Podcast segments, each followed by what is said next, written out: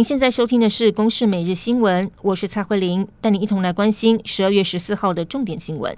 新冠病毒疫情，国内在新增四起境外移入病例，分别从菲律宾和印尼入境。都是在检疫期满之后采检确诊，目前都是没有症状。而先前因为疫情，国内禁止印尼籍移工来台，为期两个星期。禁令即将在这个星期四十七号到期，是否可能重新开放呢？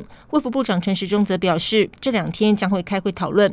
不过，必须先解决的是检疫认证机构的准确度，因为这个月三十五名印尼籍工确诊者，就有二十一人是持阴性证明来台，对防疫是很大的破口。台中捷运绿线列车因为连接器轴心断裂，暂停试营运。台中市政府今天正式对外宣布，在故障原因还没有完全厘清之前，原定十九号的通车典礼取消。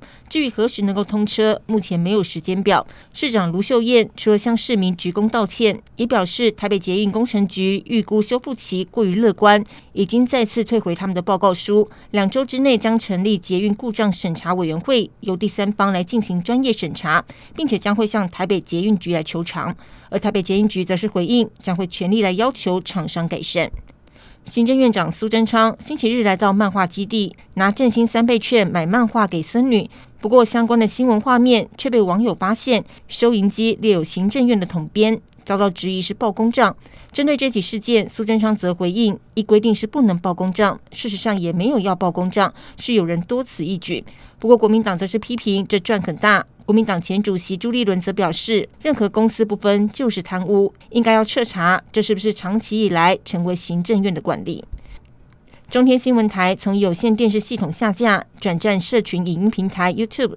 不过，NCC 近日将办理数位通讯传播法座谈会，遭到外界质疑是针对中天而来，将会管制网络言论。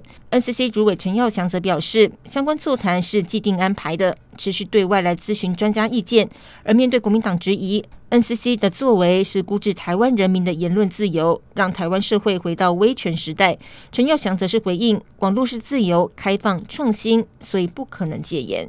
台湾的代工大厂伟创在印度南部开设的 iPhone 工厂，在当地时间十二号晚间传出暴动，大约有两千名的员工在夜班结束之后破坏办公室设备，砸毁厂房的设施。外传是因为薪资的问题引发抗议。对此，伟创表示，公司遵守劳工法规，厂区里很有可能是遭到外界人士入侵破坏。当地媒体则是报道，厂区的损失金额高达了四十三点七亿印度卢比，大约是新台币十六点七亿元。伟创则是回应，事件还在查核当中。以上由公视新闻制作，谢谢您的收听。